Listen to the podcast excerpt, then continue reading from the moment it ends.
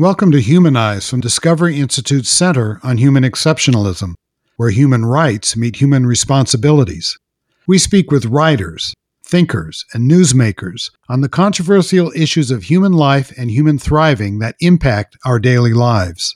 We are exceptional, as creatures in the cosmos, as equal members of the human family, and as ethical beings. Humanize explores some of the fundamental questions. How do we thrive? How do we live well and care for what we've inherited? How do we act responsibly with one another and in the wider world? And how do we conserve the good things of this life for the future? We matter. Our actions matter. Let's get into it. I'm Wesley J. Smith, and this is Humanize.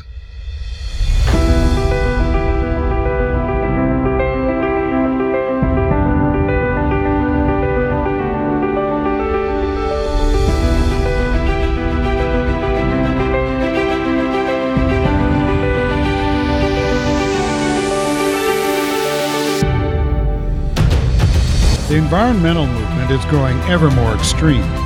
Radical ideas such as granting rights to nature, including geological features like rivers, lakes, and glaciers, are gaining popularity as a means of saving the planet. But is there another way? Can we fulfill our human duty to be good stewards of the environment without undermining human exceptionalism and impeding our thriving? According to my guest Todd Myers, the answer is definitely yes.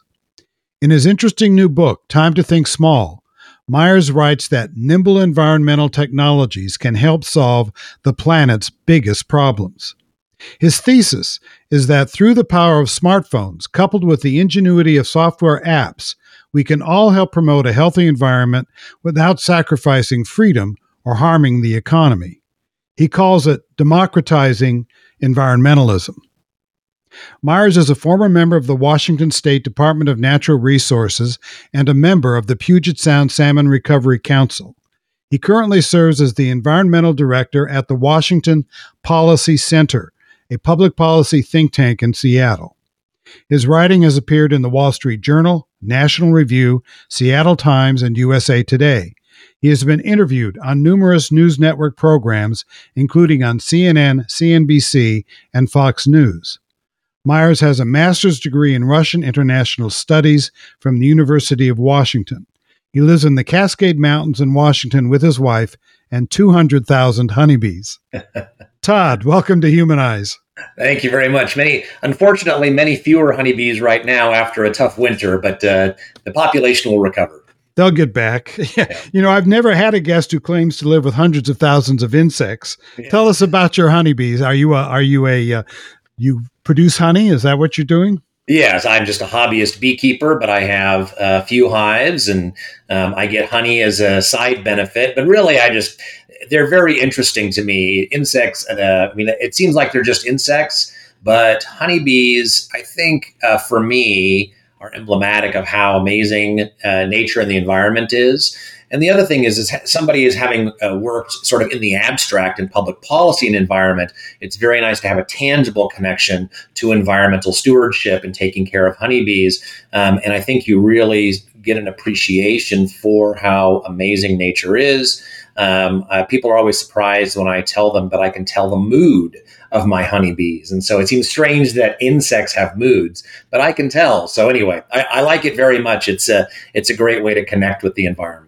Uh, well, if they're angry, you'll know, won't you? Absolutely. Yes. It's easier to tell when they're angry than when they're not, but uh, generally they're not, fortunately. Yes. I noticed that your education was in international affairs and political science, but you've been spent uh, many years now dealing with environmental issues. How did that shift come about?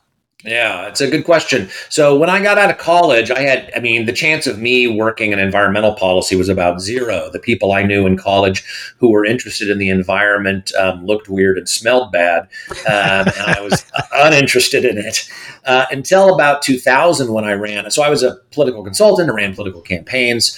Um, uh, I had been to Russia. I had done political training in Russia before that. So that's where I thought it would go. But in two thousand, I ran a campaign in Washington State for the commissioner of public lands. Um, and we won. Um, and so he took me to Olympia uh, to work with the Department of Natural Resources. And I remember um, I knew very little about environmental politics and policy. Um, so I, you know, sort of did a crash course with people in the agency. And I think I walked probably in every state forest in the state over the course of my first year. And I remember walking through a forest one time with a forester, and he was telling me really amazing things about the dynamism of forests and how they work and and uh, things like that. And I, I looked at him and I said, you know, I, this is amazing. I, I, don't, I don't ever hear any of this in the public discourse um, or in public policy from politicians. And he laughed and he's like, oh, yeah, you won't hear any of this in, you know, in politics. So that was in two thousand one. And so here it is, twenty twenty-three, you know, twenty-two years later, and I'm still working in it uh, just because I think that the gap between the political discourse about environmental policy and the environment is just hugely at odds with what actually happens in terms of environmental stewardship. Um, and that is what my book is about, is about how we shift power away from politicians and toward people for environmental stewardship, um, which I think is not only more consistent with my personal values as somebody who believes in the free market, but it's also uh, much more effective in terms of actually being good stewards of the planet. Uh, we're going to get into that in pretty good detail, but what does your work uh, at the Washington Policy, uh, Policy Center entail? So I'm the environmental director, so I work in a number of different areas. Um, so I just mentioned forestry. I do a lot of work on forestry policy, um, which is still big in Washington State. I do a lot of work on energy and climate because that's kind of the, the big overriding issue that affects a lot of our public policy today. Um, and then um, I'm also on the Hanford Advisory Board, which oversees the cleanup of nuclear waste uh, from Hanford. Um, so I deal in a, in a variety of different areas. And that Hanford, which is where they used to make nuclear weapons, correct? That's correct. And so people get confused because it's the waste is related to the production of nuclear weapons, not to the production of energy. Um, at the Hanford site, there is the Columbia Generating Station, which produces um, a lot of energy, which is fantastic. Uh, but that's not where the waste is from. The waste is from the, the Cold War Um, sort of uh, nuclear uh, bomb production. And I tell people, if you, I mean, not people don't um, sort of go out of their way to get to the Tri-Cities. It's a fine place, but it's just a little bit off the beaten path. But if you are there, Reactor B, which was the first reactor that was made to produce plutonium in the World War Two in World War Two for the bombs, um, is one of the most fascinating tours I've ever done in my life. It's really fantastic, and it's a public. Uh, I don't know if it's a park status or a monument or anyway, but you can take a tour of it. Um, it's fantastic. It's really interesting. I recommend it to anyone. How would you describe your own personal thinking about the environment? So as I said, I didn't, you know, I didn't start uh, being interested in the environment um, when I was in college or other things like that. It was not my main area of focus. Um, but um, I became interested um, primarily in the science, the science really, and how the environment worked and how dynamic it was, um, really interested me. And then applying that to public policy. I'd worked in public policy before and in campaigns, um, but that was what really interested me. And the more I got into it, the more I learned about the environment and that dynamism, the more I became to really um, sort of have an admiration. I don't want to say awe. Awe is not the right word, but sort of an admiration for the the ama- amazing way that our environment and nature works, and an appreciation for it that I just simply didn't have. So I started from a very wonky position, which uh, people who know me won't be surprised at. But um, that wonkiness has turned into sort of an emotional attachment uh, and a desire to be a good steward. Um, and I think those two things can go hand in hand. I, I, I think for a lot of people who start with sort of the, uh, you know, awe of majesty of the environment, yeah, having a very emotional attachment, and they make, I think, a lot of mistakes in public policy because they're driven by that and um, emotion and sort of um, desire to have a good self-image. Um, but so I, but I also appreciate um, the the role that that. Uh, reverence can play um, in having a desire to be good stewards, um, which I think we can, and, and in a way that is consistent with the values of uh, those on the right, like myself. And of course, uh, the passion I follow and the work I do for the Discovery Institute is in human exceptionalism. And one of the aspects of human exceptionalism are human duties, one of which I totally agree is to be a proper steward of the environment without be doing so in an anti-human way or in a way that materially uh, impedes our thriving. Yeah, I think that's exactly right. And I think those things can go hand in hand. Um, you know, I mean, I, as a beekeeper, um, one of the things that I first learned was how to put the hives back together so that I didn't squish any bees. I mean, there are about fifty thousand bees in a hive during the summer at their peak. And, and, you know, yet, so killing a few of them, it's like, doesn't make an impact, and they die in lots of natural ways. And yet still, I feel a little bit bad every time I squish one. And so um, there is that role, res- responsibility I feel to be good stewards and not to harm them as I'm taking care of them. I noticed in the book that you avoid um, getting into the deeper environmental controversies that roil our society. Uh, you don't, you know, come out one way or the other real hard on global warming or some of the other things. How serious do you look at the current situation with regard to our environmental challenges today? Well, I think it varies. I think, um, you know, with climate change, I think there's a lot of exaggeration about how serious it is. Um, it is a real threat. There is a real risk.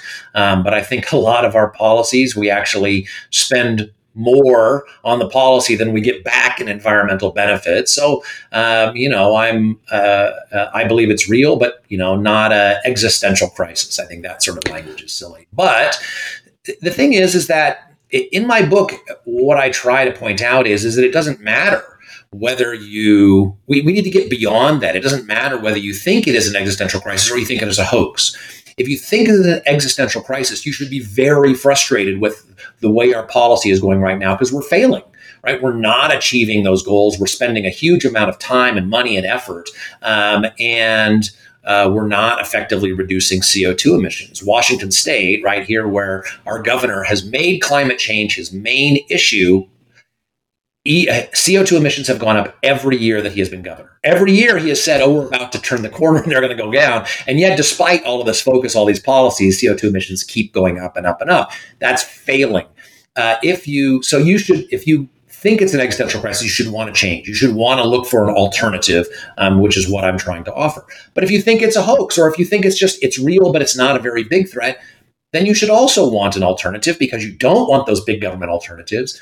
But a lot of the technologies that we have now um, allow people to do things that save them money and also reduce C O two emissions. So the the fact that environmental policy is so divisive, so political, so partisan right now is the thing that is putting us on the wrong path, not only preventing us from solving some of these problems, but also sending us down a path where Uh, in our failure, we spend a hell of a lot of money. That's sort of a lose-lose. I think that um, by moving beyond sort of the divisive politics, we can find a win-win that's out there. Yeah, that was uh, what struck me in the book is there's a great deal of optimism uh, and an ability to thread the needle, if you will, on uh, the divides that uh, are roiling the country and say, okay, whatever you think about those things, here are things we can do that are practical, that are doable, that are realistic, and that can make a difference. Yeah, it's, so having worked in environmental policy for more than t- two decades and working in a state like Washington State, where, you know, people who believe in the free market are a little bit outnumbered, um, I hang around a lot of uh, environmental activists on the left, and we have lots of conversations. And there are more than a few occasions where they say something and I go, I agree with that. Or I say something and they say, I agree with that. Um, and so it's those, right, there's a lot of things we would disagree on. But I can tell you that among sincere environmentalists on the left, there is a lot of frustration that government policies are not working. This doesn't mean that they don't believe in those government policies or aren't trying to make them work. It's just that they recognize that there are shortcomings. And so in those sorts of circumstances, I think there's a lot of overlap where we can say, rather than hoping that politicians will solve this, rather than outsourcing environmental concern to politicians, let's empower ourselves and do things to solve it. Um, and I think there's a lot more agreement on that than people realize. Um, and, it, and I think it's something that I have been sort of thrust into the position of seeing simply because I have no choice, right? I have to work with uh, the landscape that is exists in Washington State. Um, but I have found more agreement than one would expect uh, when you look at the polls. You described four waves of environmental protection. The first was conservation. Uh, I guess you're talking about things like establishing the national parks, John Muir, this kind of thing. Uh, discuss a little bit about the success that conservation had in the early days. Yeah, so it's sort of, we've gone through four phases, and the first one was simply conservation, right? The creation of uh, Yellowstone, um, those sorts of parks to say, these are amazing natural areas. We want to protect them that are worth uh, preserving for the future. And there's a variety of reasons we do that. One is just because of pure natural beauty. One is because there's interesting things like at Yellowstone, um, but also because of protecting habitat for wild animals and things like that. So the first step, right, this is what we think about Teddy Roosevelt, was just basic conservation, preserving areas uh, of important natural beauty or significance. And that is also uh, spread to things such as uh, fishing limits, so you don't exhaust a, a, a fishing uh, supply, uh, and other things that allow us to maintain uh, resources uh, for the future, right? That's exactly right. And what's interesting, you mentioned fishing limits. Fishing limits um, are an idea or a market idea because what you have is what are called catch shares, where a group of people close to the problem, right, a bunch of fishers who say, look, if we just keep fishing and we don't, we're not concerned about the future, we're not going we're going to be out of jobs. And so what they do is they get together, they say, here's the limit. Um, that, you know, we, we each have a share that we can catch, we can trade shares, we can do all those sorts of things. It's a very localized problem. Now, what has happened is, is that government has come in, obviously, and formalized some of those things. But ultimately, a lot of those agreements are started or, you know, implemented at the local level among people closest to the problem, rather than imposed from the top down. Um, and I think that that's a really strong message is a lot of the we have a sense that uh, environmental protections must come from the top down because that's what happened in the nineteen seventies with the E P A and the Clean Air Act and the Clean Water Act. But as Eleanor Ostrom, uh, who was the first woman to win the Nobel Prize in Economics, noted, a lot of environmental solutions are occurring that we don't necessarily recognize among the people who are closest to the problem um, and are most impacted by it. And, and what I try to point out in my book is, is that those ideas had very were very limited, right? Because it was limited to the number of people who could sort of collaborate and work together. With technology, you can expand that dramatically because now it's easy to have a lot of people collaborate, get a lot of information, and take what were essentially local solutions and apply them to really big uh, national and even international problems. You know, when I was young, I grew up in Los Angeles, and um, it, during the summers, I live close to the San Gabriel Mountains, let's say twenty miles from the San Gabriel Mountains, which are, let's say, five thousand, six thousand feet high.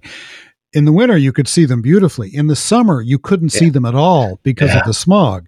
And when I would play with my friends in the summer, I'd come home and my chest hurt from uh, the smog. Uh, and I always just thought, well, this is the way things are. But then some top-down solutions occurred. Uh, they got rid of lead in gasoline and this kind of thing. And while Los Angeles is certainly not a pristine air environment now compared to when I was a kid, uh, it's it's dramatically improved. So we can see that big government solutions have helped.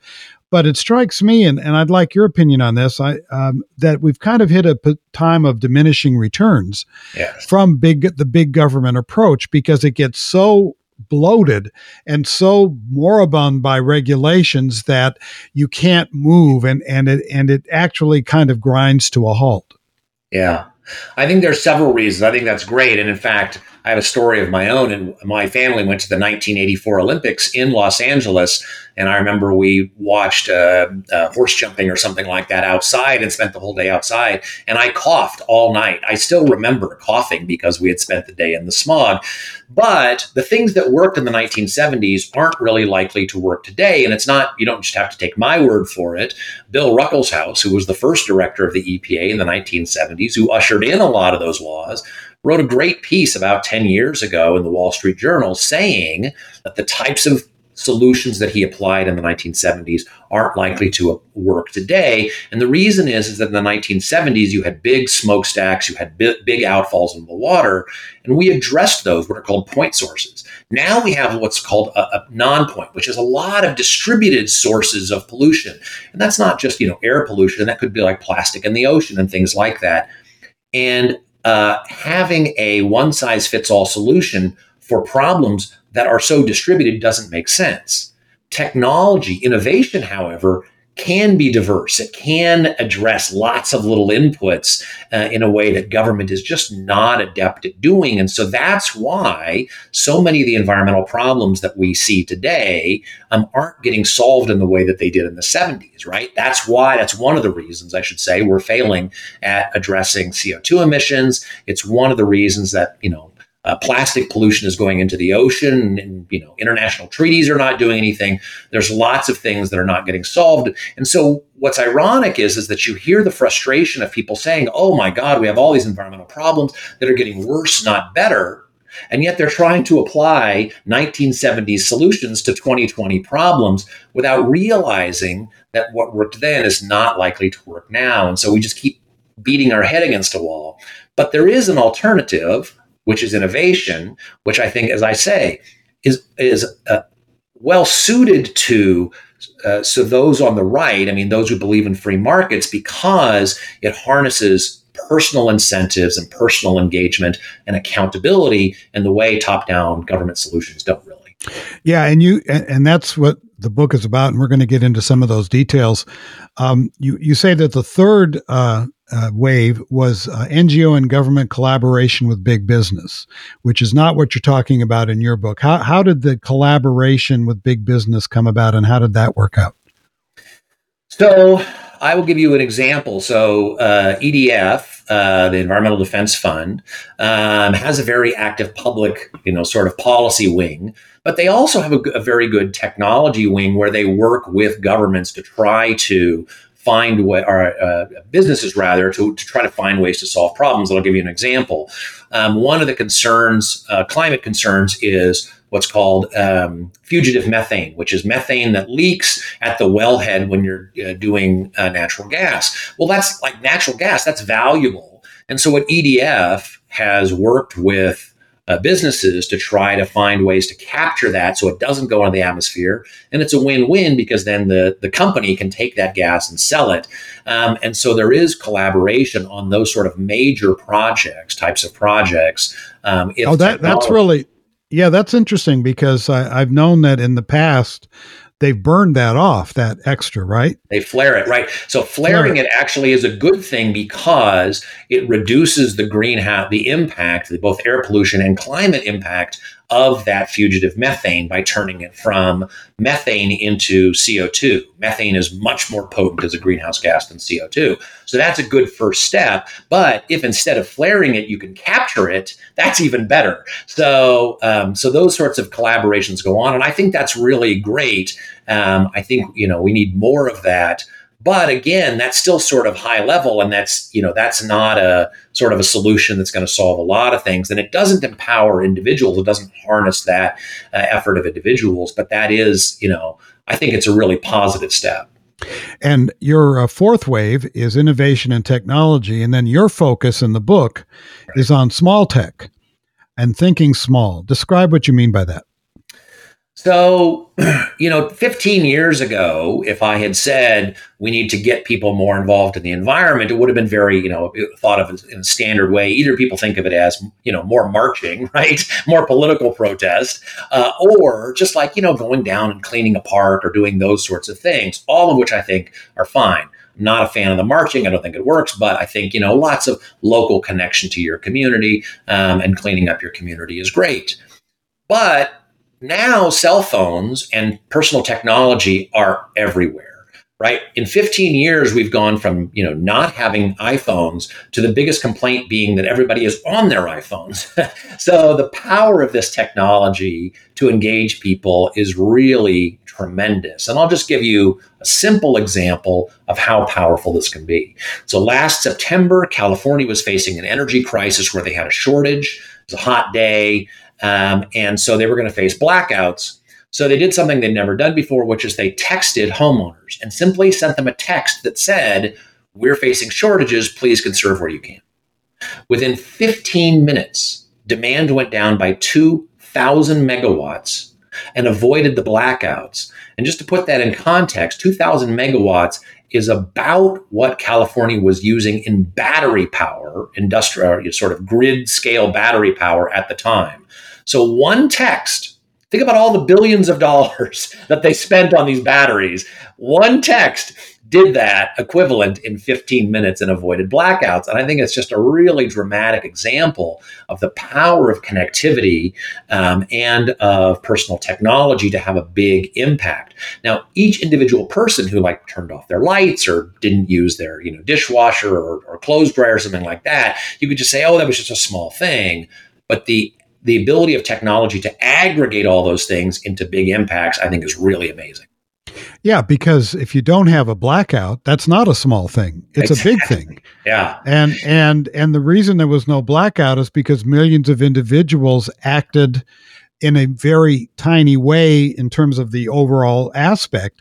But when you have millions acting in a tiny way, it becomes big, which gets you to your honey honeybees, yes. each collecting holum, right, pollen, right? And then yeah. they end up with, with a, a hive full of honey. Right. So you have fifty thousand honeybees in a hive. Each of them does a very small part, plays a very small role, and each of them adapts, right? Some of them will connect, uh, collect pollen, others uh, nectar, others water. I mean, like each of them does what works best for the hive, um, and each plays their role, um, and those roles are adaptive. Right? That's the exact opposite of what government policy is. Government policy is a top-down, it's very static, it's very one-size-fits-all, and it's like, you know, we're going to do it rather than use the power of everybody. We're and we're going to coerce you, we're going to coerce you into doing it, which gets people's backs up.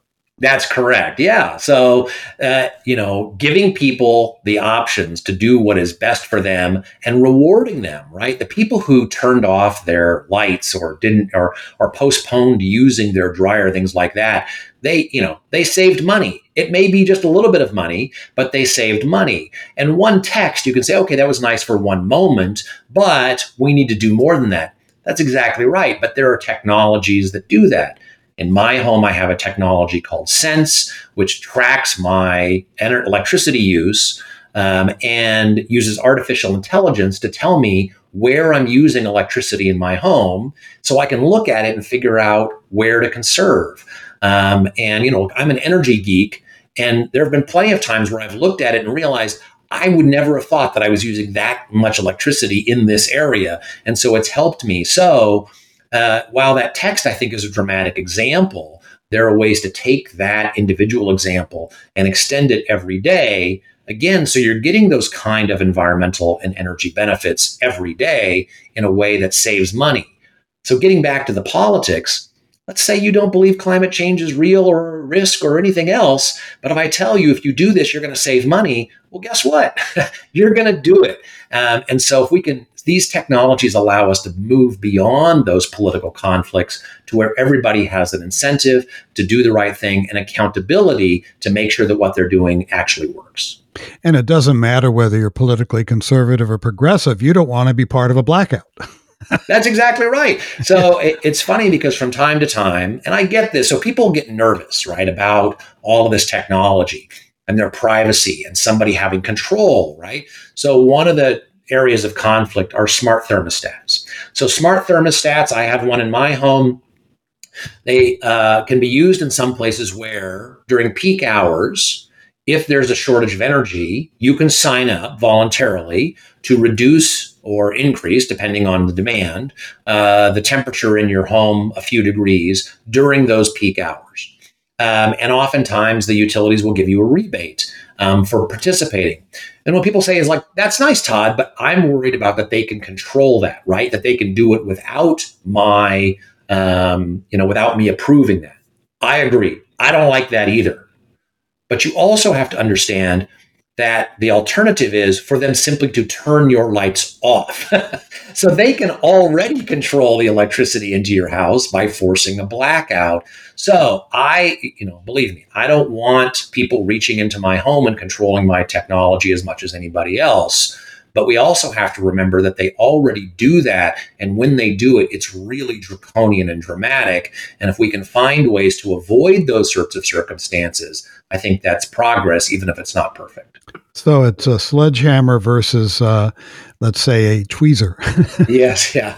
Yeah. And I look, I, as I said, I just want to say it again, because people are very nervous about the, you know, technology and other people controlling technology. So I I, you know, I agree with that, but I just, I want to make sure that we put as much power in the hands of individuals as we can, because right now, in many ways, our electricity system, the consumer is completely left out. The decisions are made between utilities and government, and consumers are sort of an afterthought. We need to get consumers into the game. And then what happens is, is that consumers start to realize what's going on, why their prices are going up. They see those prices in a more tangible way. Everybody knows what the price of gas is because it's on every street corner. But if you ask somebody how much do they pay for a kilowatt hour, they won't know what they pay, and they won't know what a kilowatt hour is. Correct. Yes. And in those sorts of circumstances, politicians can do all sorts of things um, that people don't realize because they're not paying attention to it. Giving people more power is not only good just because we should empower people, but it's also good because they it. makes it less likely that politicians can play games um, at the public's expense. You're right um, that you actually think that because you can give people personal incentives, let's say to save money or even make money, uh, that that's actually a superior approach than to the moral suasion kind of yeah. hammering your to feel guilty approach. Yeah. So a lot of what we see in environmental policy is very tied in with identity politics. Yes, and it the is. Notion that I am a good person. Um, I remember I gave a speech one time where I was, I'd done some a- analysis on green buildings, and I was showing that green schools actually used more energy than non-green schools. Um, and I had a guy literally pound his fists on the table and tell me that I was immoral for saying that. Well, I was just showing the data.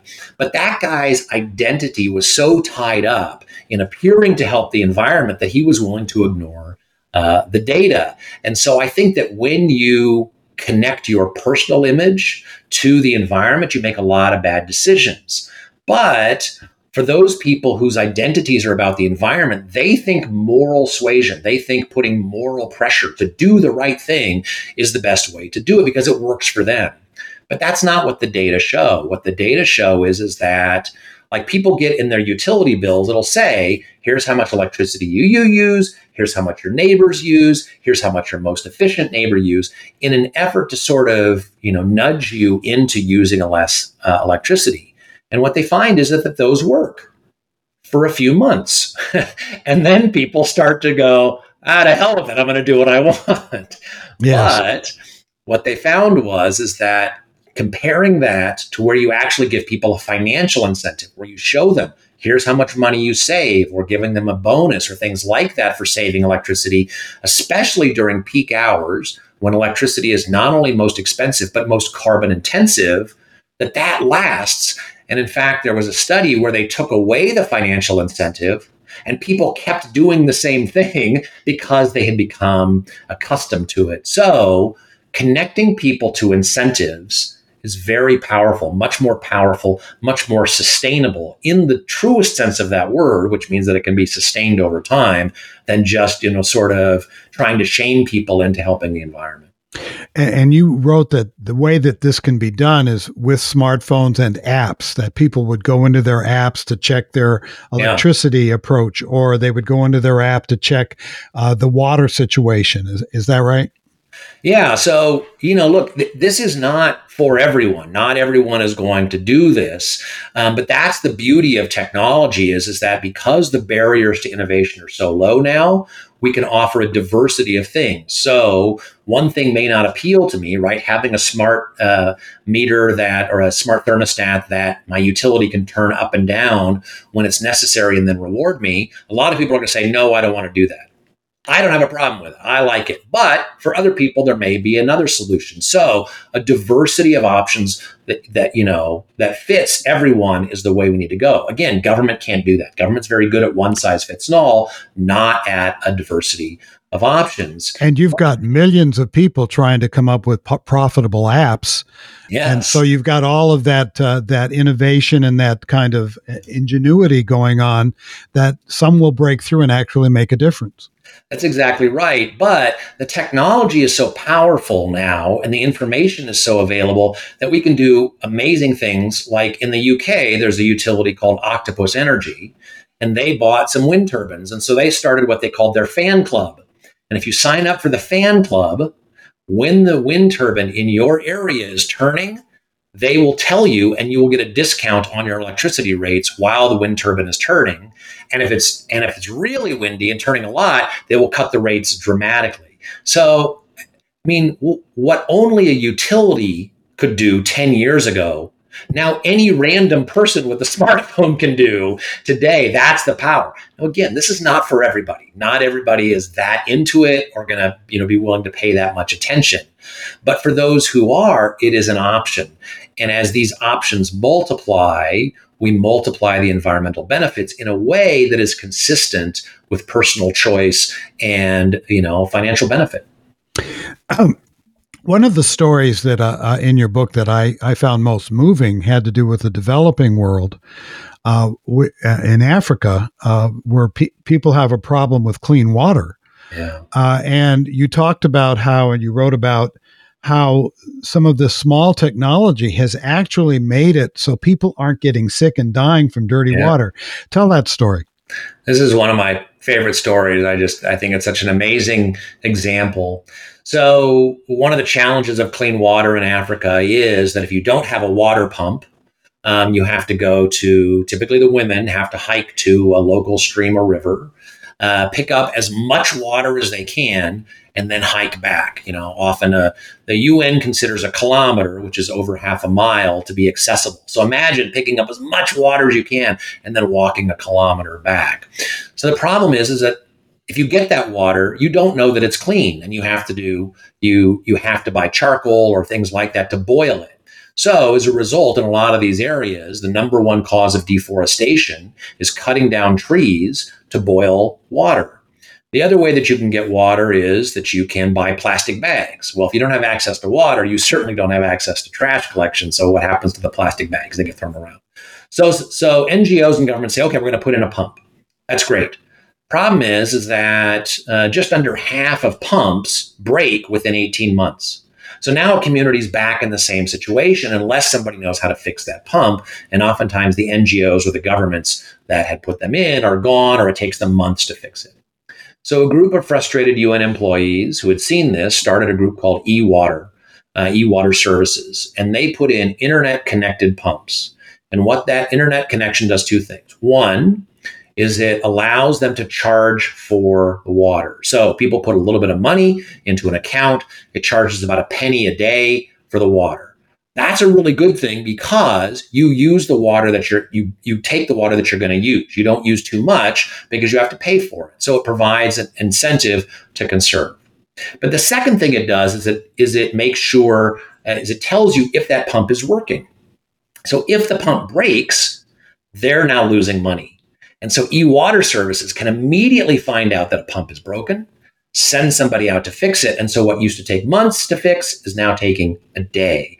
And they actually have an online uh, dashboard that shows that at any time, ninety-eight percent of their pumps are in working order, which is remarkable.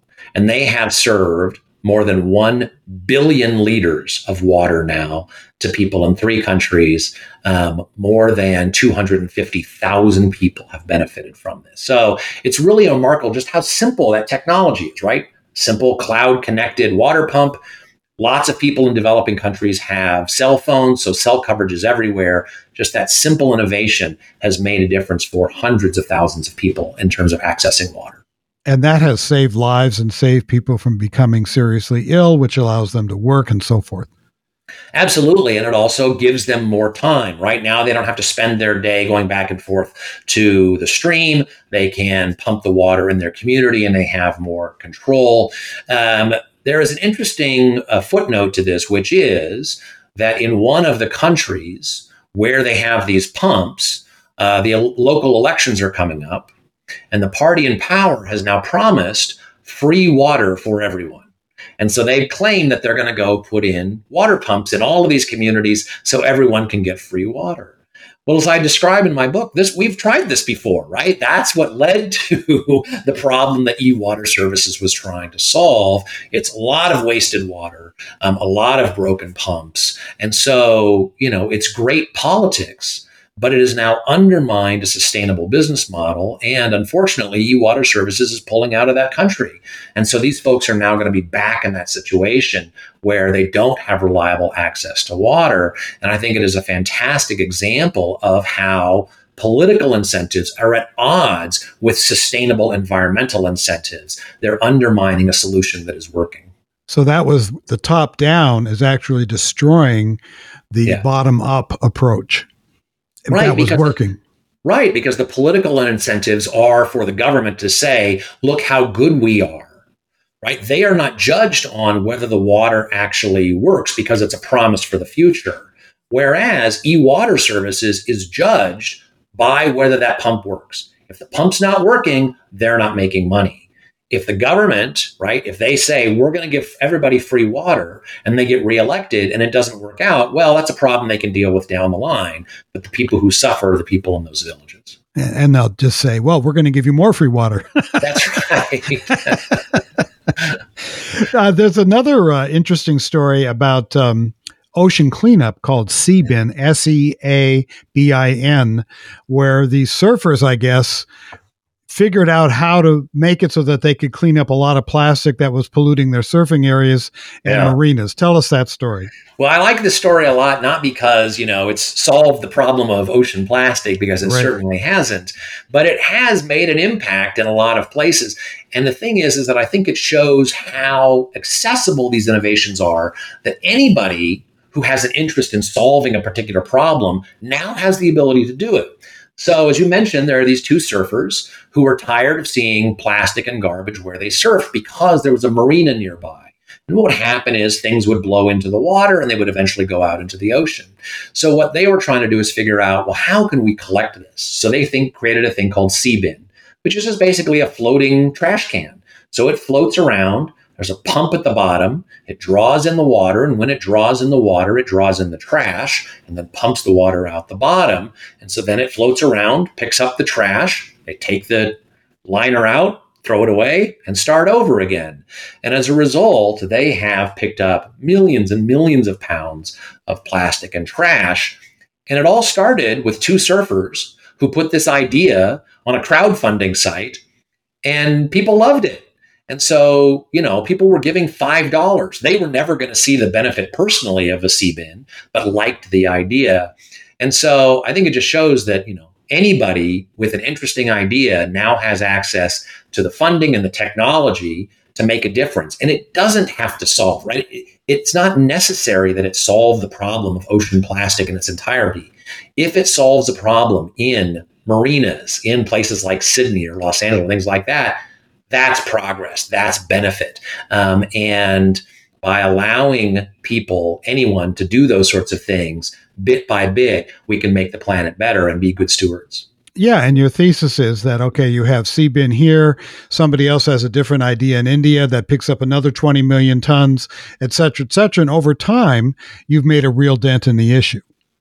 That's exactly right. And like I said, it was, we've said several times, government has a hard time doing that. They want yep. to do one size fits all. Government's not good at, okay, we have one hundred different solutions that are unique to those one hundred different areas. Technology, innovation, small scale innovation is very good at doing that. And bit by bit, it can make a much bigger environmental benefit uh, than government top-down solutions in many of these types of problems. All right. We've already alluded to uh, one of the dangers in terms of privacy and so forth. But let's let's get into a little bit of this, because uh, there are perils here that I think we need to think about. And and also perhaps in your next book, really explore more deeply. You do you do write about it, but it's not the focus of your book, on how to prevent the downside from destroying these various interesting, innovative approaches that we've been describing. And one is the idea of, of uh, and you did allude to it earlier, big tech gathering our data. Yeah. You know, apps can track us.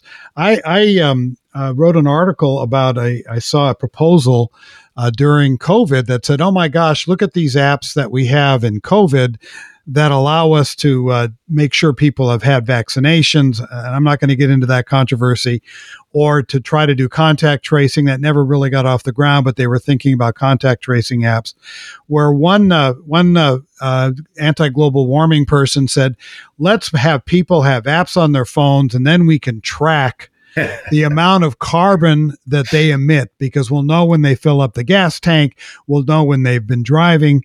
And I'm thinking, can we say authoritarian?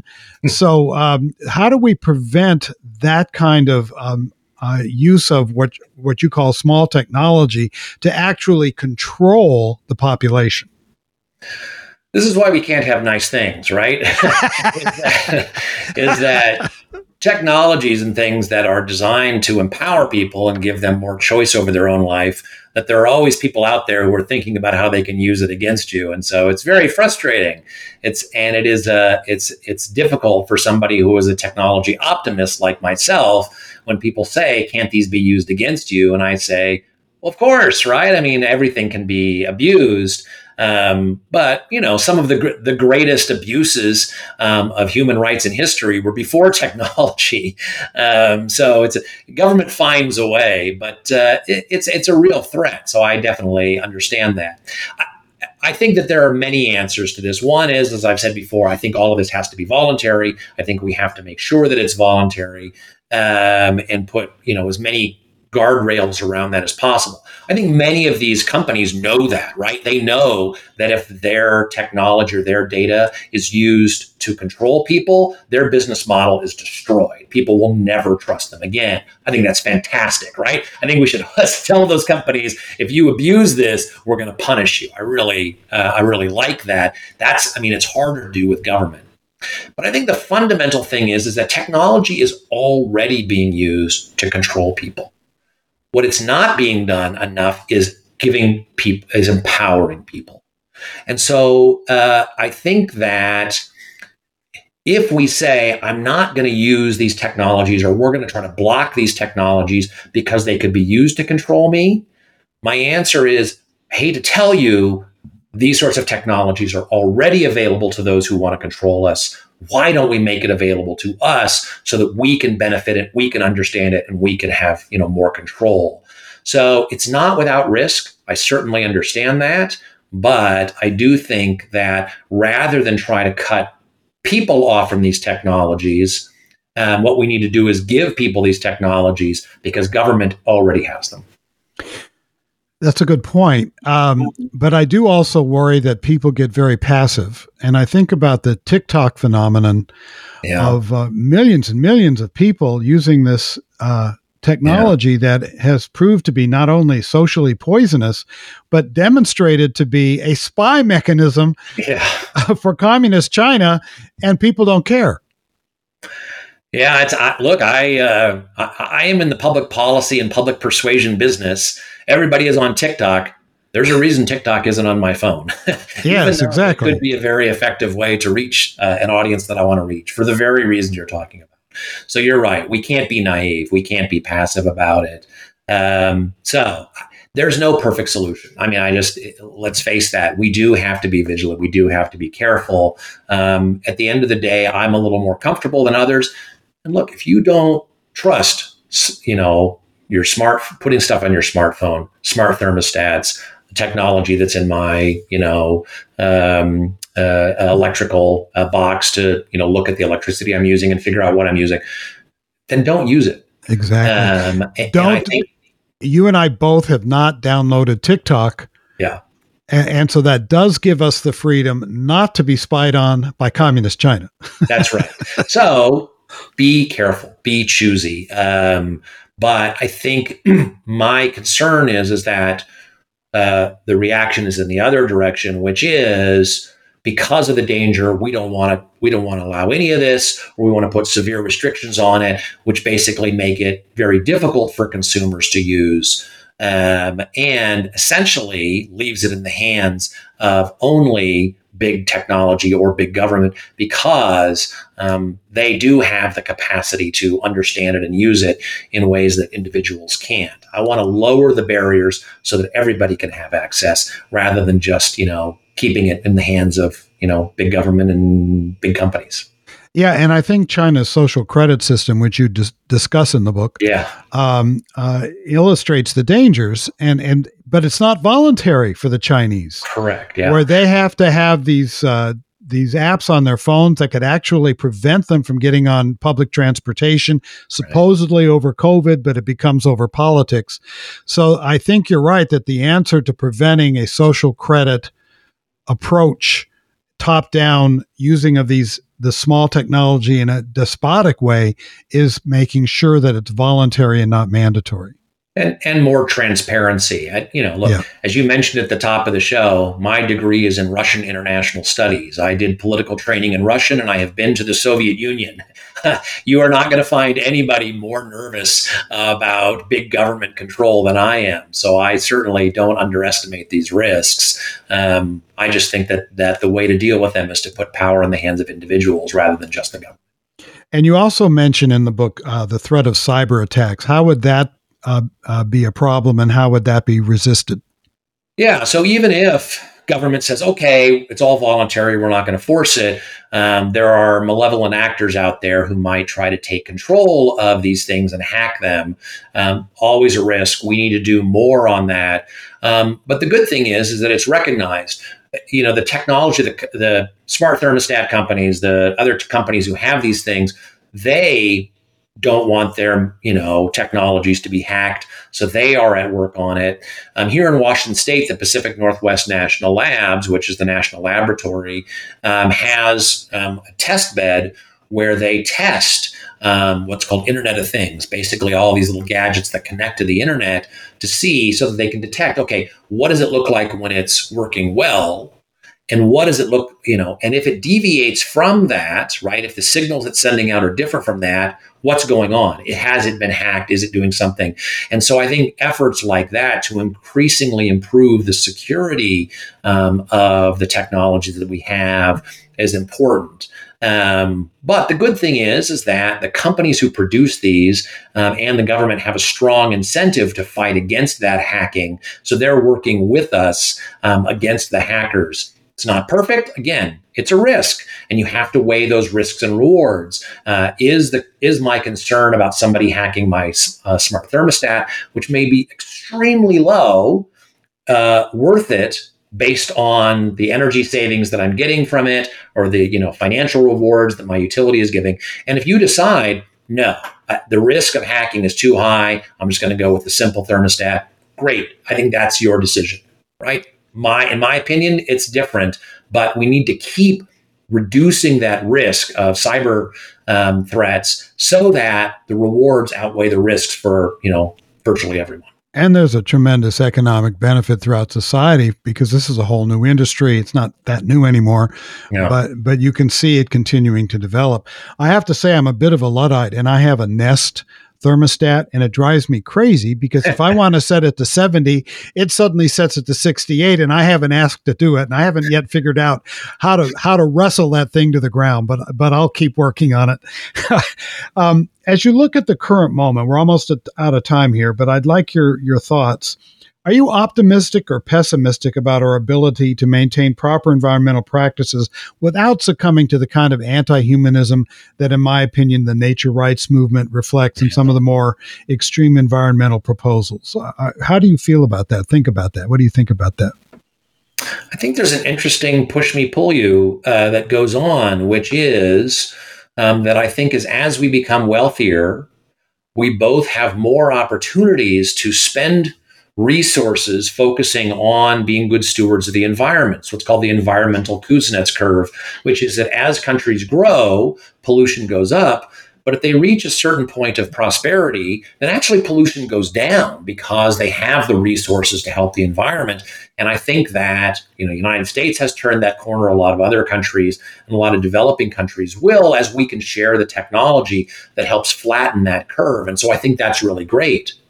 But what I also see on the other side is, is that if people are prosperous, they're less attuned to threats like you're talking about that take away rights because they are comfortable, because they don't perceive those as very significant threats. And, and unfortunately, I think in some of the most wealthy places, and you certainly see this in Washington State, uh, but I'm certain across uh, the globe, the wealthiest people are the ones who are then supporting those efforts to, you know, give rights to nature, things like that, because they think, well, I'm going to be fine and it's not going to impact me, but it will impact a lot of other folks. And so I think that there is that tension there.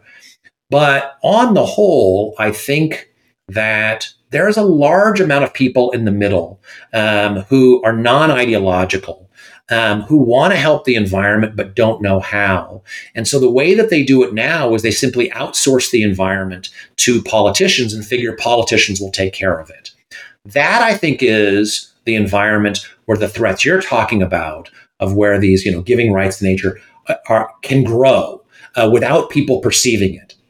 The more we connect people directly to environmental stewardship, to see what's going on, to see the costs, to see the benefits, to see the results, to see what works, to see what doesn't, that's when you can prevent those things. It is when people are sitting back, not paying attention, or don't have the information that the risks of really bad public policy are the greatest. And what I want to do is use technology to engage people to fight those sorts of bad policies, but also do things that actually work better than big government to help the environment. Hence, democratizing environmentalism. That's exactly right. Well, we're out of time, and I've really enjoyed this conversation. What next for Todd Myers? Well, um, so what I want to, you know, my book is about something that people are already doing. People are already finding ways to innovate. And I think that uh, what we need to, what I want to do next is get more people involved, um, especially young people. I have spoken at a couple of colleges and universities recently, um, Whitworth and Spokane. I, I gave a lecture at Harvard. And what I find is, is that young people um, care about the environment, but are also recognize the problems of government. And so it used to be uh, when I lectured at universities, the college students would sort of push back on my approach of individual empowerment. They don't anymore. I don't hear that. I hear questions like, how can we do this? How does this work? So I'm working with a lot of organizations to put on seminars about how college students and other young people can innovate for the environment rather than head out and march and try to get politicians to take more control. So I think that's the that's the work I'm really excited about, is working with young people to change the mindset about how we help the environment. Well, that lets them be proactive instead of, uh, let's say, despairing and nihilistic. That's exactly right. And I think that, and I think that sort of, we're all doomed, uh, you know, we only have ten years to live. That's the sort of mindset that encourages really bad, really dangerous public policy. People who don't feel empowered um, sort of lash out in all sorts of unpredictable ways. People who feel empowered and focused, they're the ones I think who are going to have uh, the best results in a way that is directed and, uh, you know, isn't designed to take everybody else's rights away and, and freedoms. Plus, young people are very tech savvy. Ex- that's exactly right. So yeah. their their love of TikTok notwithstanding, they, they do understand uh, technology. Yes, very good. Well, Todd Myers, thanks for being on Humanize. I appreciate it, and we'll talk again. It's very nice to chat with you. Thanks for listening to Humanize from Discovery Institute's Center on Human Exceptionalism, where human rights meet human responsibilities. Discover all the good work of the Center on Human Exceptionalism by visiting discovery dot org slash human. We can only do this work speaking on behalf of human life, human thriving, and our exceptional place in this world and our cosmos with your support. We invite you to make a one-time gift today and to consider starting a monthly gift to support the Center on Human Exceptionalism and this show. Wherever you're listening to Humanize, please take a moment to rate and review the show. You matter. Your actions matter. Be bold, be exceptional, and be back soon.